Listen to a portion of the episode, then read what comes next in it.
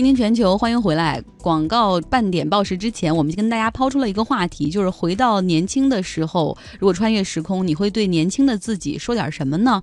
呃，有好多朋友都留了言哈，很多言还是充满满满的感情的。小西说了，我会跟自己说，从容面对所有的事情，因为无论高兴还是悲哀，都会过去。安娜跟梁静一样，会跟自己说，再叛逆一点，年轻的时候不用太乖。但但是啊，我就再说一点，虽然有的时候青春需要一些这种小小的这种刺激点，但是还是大的规矩还是要守，然后。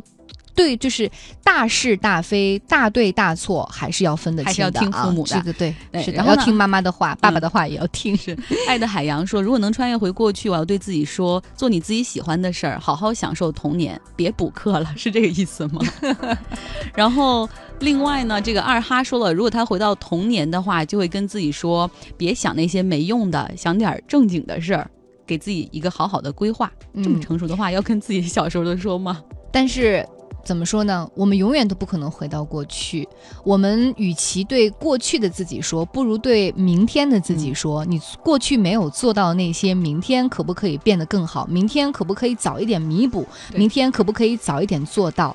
对，如果有更有机会，可以把明天变成今天。对，从今天开始改变也不晚，省得你过再一碗浓浓的鸡汤。对，省得你再过了二十年之后，又说我对我曾经的过去说，那就为时晚矣了。我们不要 too late。对，不要永远都是去用这种遗憾的心情去考虑我们的生活，还是要对明天保有希望的。嗯，OK，那我们来扫描全球，接下来听梁静和张奥为大家看全球还有哪些新闻正在发生。好，来看第一条，美国加州政府呢批准了无人驾驶汽车的测试新规，允许方向盘后甚至是整个车内可以不再做司机了。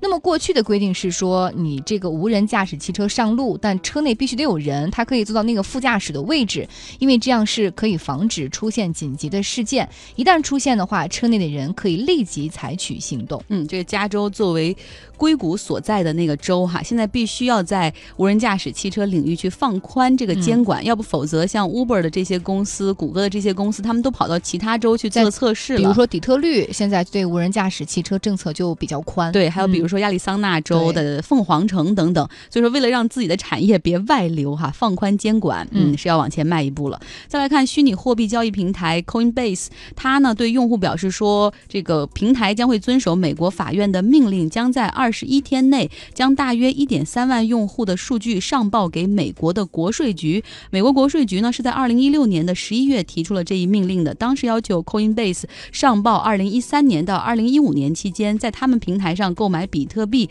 所有用户的资料和交易记录，以查出哪些人因为买了这些加密的货币所逃税。嗯，那么在达美航空、联合航空等商家相继宣布取消对于美国步枪协会会员打折的优惠之后呢，现在又有一家公司发表了自己的态度，它叫联邦快递公司。那么这家公司表示说，他们会保持折扣力度不变，同时强调不希望政治信仰和持枪立场等问题影响会员之间的合作计划。对，所以我们说美国在持枪问题上，尤其在持步枪这个问题上，实际上是非常 divided 的，就是。非常的分裂的，嗯，所以各持各的观点哈。所以我们再来看达美航空，虽然说对于美国步枪协会这个会员终止打折之后，得到了很多社交媒体上的点赞，包括很多媒体的支持，但是他却得罪了他们本州的参议员。他所在的乔治亚州的共和党参议员就表示强烈的不满，因为这个参议员呢，他是美国步枪协会的资深会员，他表示要惩罚达美航空，会减少对达美航空的税收优惠，而达美航空的总部就位于这个乔治亚州。再来看下一条，挪威政府宣布会拨款一亿挪威克朗，约合是一千两百七十万美元，对于挪威北部的全球种子库进行修缮升级。那么这个全球种子库呢，在挪威北部的斯瓦尔巴群岛，这里储存着来自世界各地近九十万份的植物种子，作为备份，是以防人类赖以生存的农作物因为灾难而绝种。而这里能够储存的上限是四百五十万份。嗯，为什么要加？加大投入，也有人去采访了挪威政府哈。今天我也看到了，这挪威政府就是说。虽然说我们现在看到全球范围内没有超大规模的大灾大难，但是大家有没有想过，在叙利亚、伊拉克的战争，实际上已经导致当地的一些细分物种，就是植物或者这个水果这样的在消失。另外，像菲律宾这样的地方，它每年会经历飓风和洪水，也会导致局部的一些物种的消失，所以非常有必要进行种子的备份。最后，我们来关注欧洲多地普降大雪，像意大利的首都罗马，时隔六年来迎来大雪，哈，时隔六年再度迎来大雪，而降雪也导致当地的交通陷入瘫痪。呃，另外呢，因为气温骤降，罗马的市政府也紧急的设立了一些避难所，将无家可归的人接了进来。同时呢，像法国、奥地利、德国、瑞士等多地也是普降大雪，好多人说这可能是整个欧洲最近几年最冷的一个二月了。今天全球继续关于电与磁的物理学的知识分享。昨天在节目当中呢，我们聊到切割磁感线会产生电流啊。另外呢，火电、风电、水电等发电机的这个应用都是这样的一个原理。那这个电传导到我们各自的家中，比如说如何让这个电风扇转起来呀，靠的就是这个电风扇当中的电磁感应。嗯，所以今天我们要继续来连线人大附中的物理老师李永乐哈，他本科是北大物理系，硕士研究生呢是清华。大学电子工程系的，想问问李老师，是不是所有的家用电器里面都有磁铁呢？凡是转的电器里边都有磁铁，啊，不转的电器当然就没有了。比如说一个白炽灯泡，那这个就没有了。那你只要把电流通进去就可以了。通进去之后，白炽灯泡会发热，啊，一旦温度达到某一个值，它就开始发光，啊，这种电器是不需要的。但是只要这个电器能转，它就一定需要磁场。再比如说电视机，电视机是不转的，但它里边也有磁场。我们说的是传统的显线管电视机啊，不是现在等离子电视机。那以前的显线管电视机呢，屁股非常大，后面有一个这个可以发射电子的显像管。这个电子啊，从后面发射出来之后，按说它只能打到屏幕的正中央，它是不可能打到整个屏幕上的。但是为什么打整个屏幕上呢？就是因为啊，在电视机中间有一个电磁铁，那么你通过这个电磁铁产生磁场，然后就可以使这个电子束发生偏转。你如果想让它偏的多一些呢，你就让磁场强一些；你让它偏的少一些呢，你就让磁场弱一些。这样一来呢，这个电子束啊就可以打到整个屏幕上任何一个位置了。啊，我们可以加两个磁场，一个水平，一个数值，这样它就可以打到整个屏幕上任何一个位置。然后呢，打到屏幕上之后，因为屏幕上有荧光粉，于是荧光粉就会亮，那我们就看到了一个光点。我们通过一定的方式让这些电子束不断的打到，就看到电视机上有显示了。这就是最早的黑白电视机的原理。那后来呢，也有彩色电视机，彩色电视机原理啊，基本显像管原理是一样的，只不过它的显像的地方出现了彩色。很早以前的那种电视机，如果它非常大的话，它的屁股基本上跟屏幕是一样大的。那原因就是因为它需要一定的程度进行偏转。那如果你要是屏幕非常大，你后面的屁股比较短的话，它偏不过去，那那种电视机就比较笨重。那么现在呢，就有新型的显示技术了，这种显示技术呢，又是。呃，这个跟以前的显像管技术稍微有点差别啊，所以电视机里面也是也是有磁场的，所以磁在生活中的用处非常大。那我可以说，所有的发电机，就不论是火电、风电、水电，还有核电，现在它里面都还是有磁场的作用在里面。水电、风电、火电啊，核电这几种电，它的基本原理都是使线圈旋转起来啊，不管是水、风、火还是核，它的基本作用都是一样的，就是通过某些机械的作用。把这个线圈旋转起来，然后让线圈在磁场中产生电能。所以这几种电呢，它都是需要磁场的。但是也有一种新型的电，就是太阳能。太阳能呢，它是靠这个太阳能的一些元件产生这个电能的。那这个呢，可能稍微有点差别。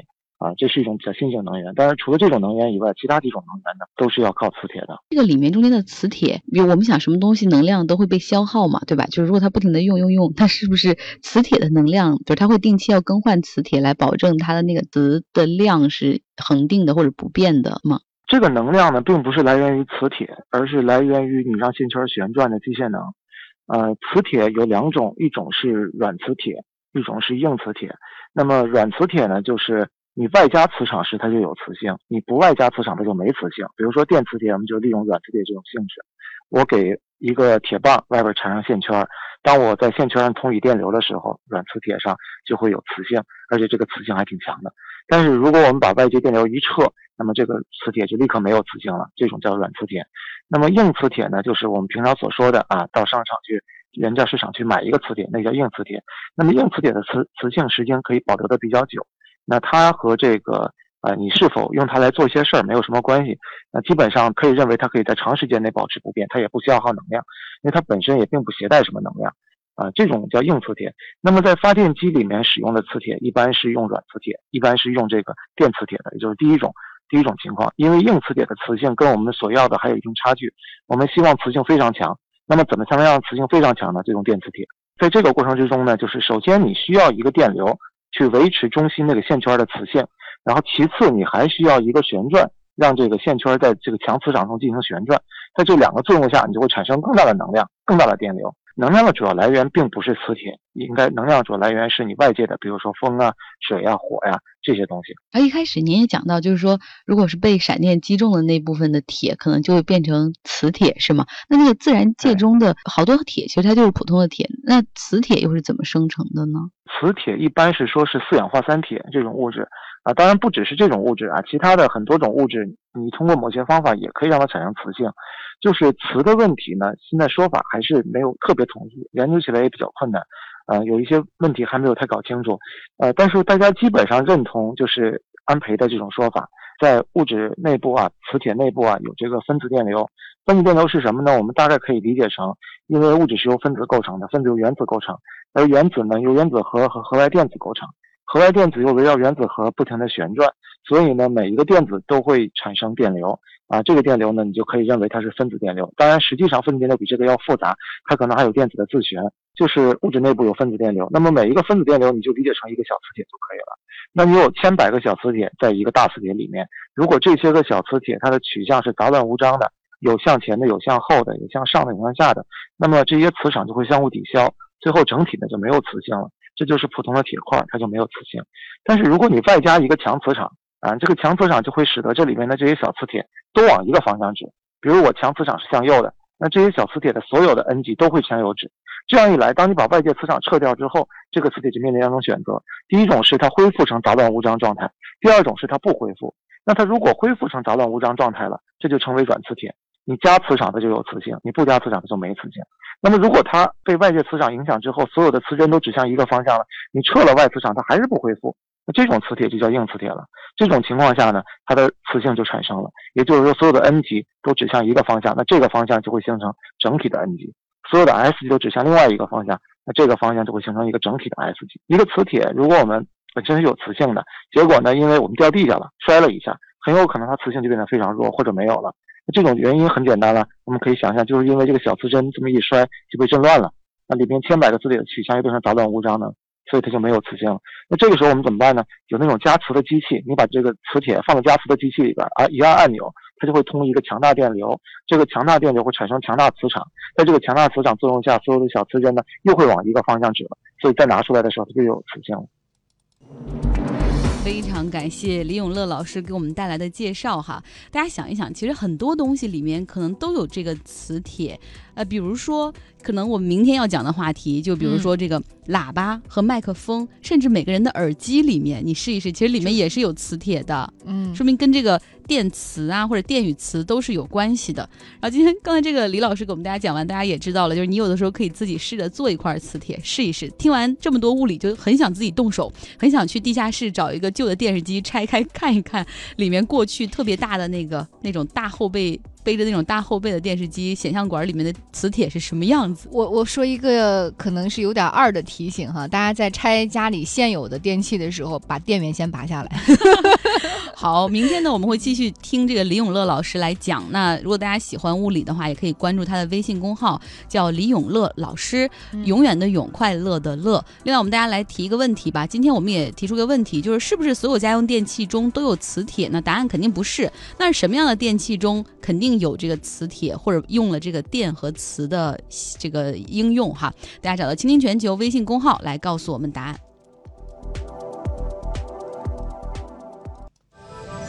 Welcome aboard, we are taking you to the billions。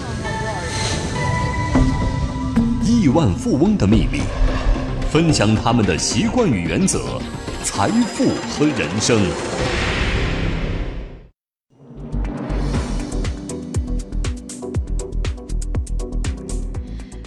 Billions World，巴菲特，伯克希尔哈撒韦公司的老板，今年八十七岁。他的投资组合五十二年来平均年收益百分之二十。过去一年，他的公司净值增长了六百五十三亿美元，约为百分之二十三，再度跑赢标普五百。那巴菲特在那封信中，我昨天特意打出来了，然后一页一页的在看。他说他接手伯克希尔哈撒韦公司的时候，当时他们的股票每股只有十九美元，而五十三年过去了，如今伯克希尔哈撒韦公司的股票每股哈 A 类的是二十一。点一万美元，所以就刚刚你问我说，如果对过去的自己说什么的时候，我当时忘了一句，就是买伯克希尔哈撒韦的股票。那个年代买不了美股。是用尽一切办法买呀，而且你能买的时候，比如零八年左右的时候，那时候它十四万美元一股，你也买不起。我从十四万涨到如今二十一万，是不是也可以了？倾其所，那你还不如直接去中关村堵刘强东呢。那个时候他还在推着这个平板车去卖电脑，或者你直接在北京等马云啊。你说啊，如果真的是可以时光倒流，我们掌握了这么多，就是现在已经发生的事情，再回看当时的那些人那些事儿，哎呀。真棒，还是希望有时光机在哪里？哎呀，算了算了，我们来说吧。这个巴菲特呢有一句名言哈，就是别人贪婪的时候，我要谨慎。对于这句话，其实巴菲特的理解不得不谈到他对经济学大师凯恩斯的著作的一些。读取哈，大家来听听他跟凯恩斯之间的事儿吧。嗯，先来说这个凯恩斯哈，凯恩斯他其实的职业生涯还比较丰富。早期的时候呢，他还不是一个经济学家，他也是啊，算是一个这种金融市场从业人员。对他做过外汇，做过玉米，做过棉花，做过大宗商品哈，还有橡胶啊这些产品的投机。但是当时非常的惨，他损失了很多的钱。于是人在这个很痛的时候才知道什么是错误的。那。那个时候，他痛定思痛，就这个改弦易辙了，呃，成为了一个立足长线、有选择性投资的经济学家。于是，凯恩斯呢就会去冷静地观察市场，甚至每天早上起床会花一个小时来分析目前的市场情况，并且他去到了这个剑桥大学国王学院任教啊。他还编撰了一份市场走势的档案，并且还到了这个国民互助人寿保险协会去那儿当主席。他在协会年会上的发言都会对当时的市场价格产。生非常大的影响，甚至凯恩斯的经济学对于目前的我们的整个大的这种宏观经济而言，还是有非常重要的。有凯恩斯一派嘛？对。然后呢，这个在巴菲特看来，凯恩斯在那个股市泡沫年代，他就能非常精辟的说出整个股市的一个实质哈，就是说，其实这个公司到底股市股票的价格值多少，并非跟这个公司本身的经营状况是直接挂钩的，更多的是来自于公众对这支公司未来预期的一个判断。嗯。所以就导致，其实可能有非常多不理性的投资，而不理性的投机就把这个公司的股价给追抬上去了哈。嗯嗯，那比如说像速力基金，他们就会在一些题材股上做文章。现在在中国的 A 股，大家对这样的事儿一点都不陌生。见过。就比如那天我有个亲戚插一句，他就跟我说说，哎呀，我看到乐视放量了，能买吗？我说当然不能了。我说你看一下，他把所有的故事都讲了一遍，除非他也能够把车打到太空上去，否则这家公司的。股票是绝对不能碰的。我那天还看了条新闻，说贾跃亭要卖他那个汽车，就是呃 FF 九法拉利，法拉利对，那个车要卖两百万美元啊，我。啊，好吧，不想说了。所以说，在这个那个年代哈，美国市场的投机的情绪是非常的严重的。甚至呢，有一家公司的一个人，他叫兰德尔，他做的是一个商业公司，然后他的策策略就是什么呢？经常带着很多的证券分析师到处去度假，然后呢，甚至经常给那些分析师打电话，透露一些消息。他经常承诺说，你们在我公司身上投报投资的回报能增加三倍。然后为了达到自己的这个目标，他肯定也要需要财报的一定的支撑。他还去找这种会计师事务所的人去协助他实现这个目标，最终。哈，华尔街信了他的故事，把他的股价推到了一百四十美元。然后当时就有一位经济学大师就说了这样的话：说为了片刻的富有，很多人愿意忍受长久的贫困，认为这也是值得的。因为这个人实际上为了推高自己公司的股价，是触犯了美国的法律的。嗯，其实我们在想，像当时在华尔街从业的这些人，也都可以称之为呃当时的一群精英人士了。他们在好的商学院受到过良好的教育，可能家庭环境也不错。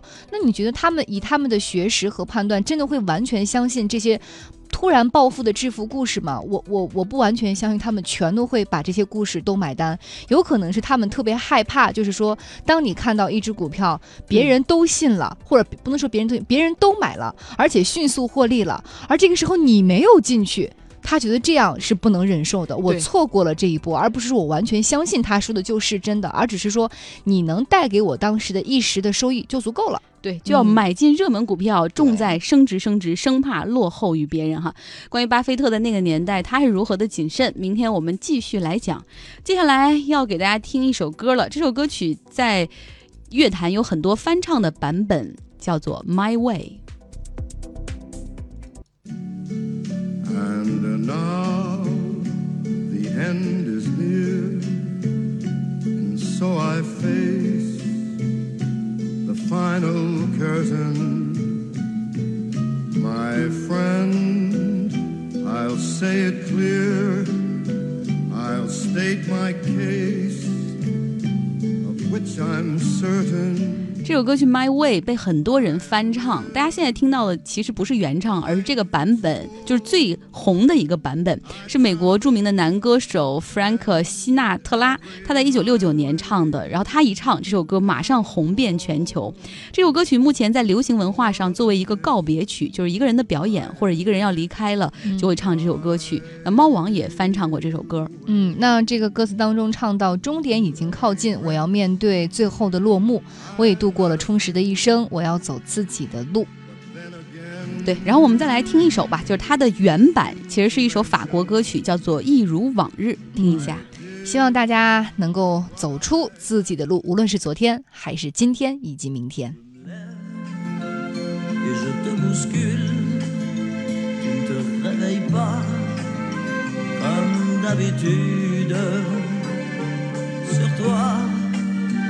Je remonte le drap, j'ai peur que tu aies froid, comme d'habitude. Ma main caresse tes cheveux.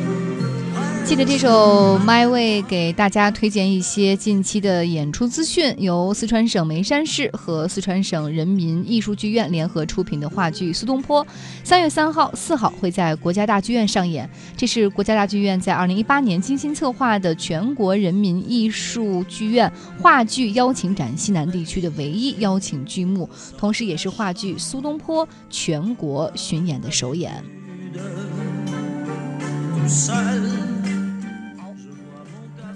好，伴着这首歌曲，我们来说今天问题的正确答案哈。到底什么样的电器里面可能会有磁铁？应应用的是电磁感应呢？就是那种能转的电器，比如说电风扇，然后比如说过去的那种老电视里面它用的显像管技术，然后反正怎么样它可以转，然后呢，然后就就那个时候你一看电视久了，你一摸后边是热的，所以那个时候应该就是。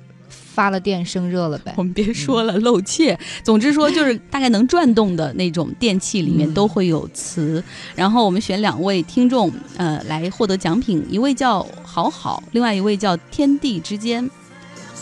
然后呢，还有朋友可能对这个电磁领域比较了解哈，然后他给大家提了个醒，说电视机也不要去拆，因为根据刚才李老师所讲的，电视机里面那个磁是电磁铁。就是它如果不通电的话，或者它通了电的话，一定会电到你。所以我就说嘛，你要拆之前一定要把那个电源先拔下来，这个是最重要的。嗯，对，小风车也答对了哈，我们也再追送一位吧，送三位。礼物，嗯，呃，但是在这儿说一个题外话题，有的时候我看到很多年轻的家长，尤其是家里的小熊孩子们，在逐渐成长过程当中，特别喜欢，尤其是男生男孩特别喜欢拆拆补补，呃，不要太限制孩子的这些行为，只要告诉他哪些是危险的，把危险规避掉，更多的去释放孩子们那种创造性和探索心理，因为这实在是孩子非常重要的一点。对他们要保持自己的好奇心嘛，他们 seeing is believing，对他们来说，眼见为实，手碰为。所以摘下那个电源，想拆就拆吧。